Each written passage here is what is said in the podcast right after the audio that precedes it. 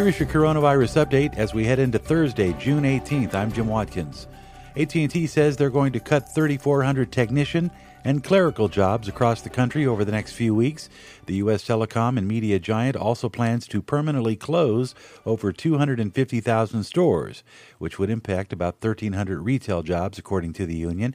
AT&T said in a statement that the coronavirus pandemic and lockdowns to curb the spread of infections have changed consumer behaviors.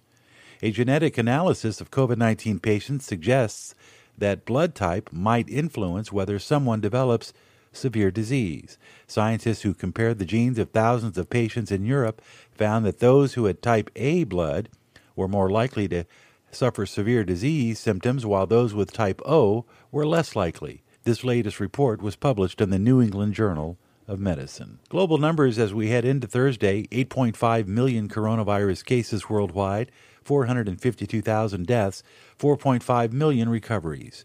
Daily new cases 146,000 in the last 24 hours.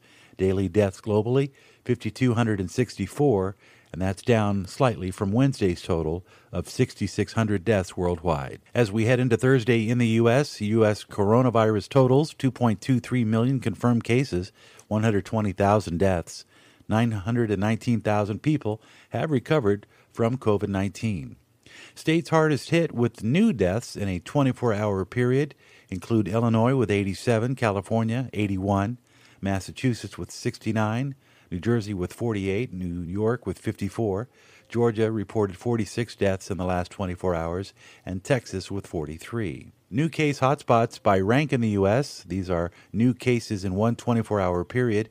Topping that list is California with 4,200 new cases, Texas with just over 3,500 new cases, Florida with just over 2,600, Arizona with 1,830 new cases, and North Carolina with just over 1,000 new cases since Tuesday. Globally at this hour, as we head into Thursday, Mexico saw 1,200 deaths since yesterday from COVID 19. The U.S. with 809, Mexico reported 730 fatalities, India with 341, Chile with 232, and Peru with 201 deaths in one 24 hour period. With your coronavirus update for Thursday, brought to you by siestakeyes.com, where your room is ready. If you're looking for a Florida vacation, siestakeyes.com. I'm Jim Watkins.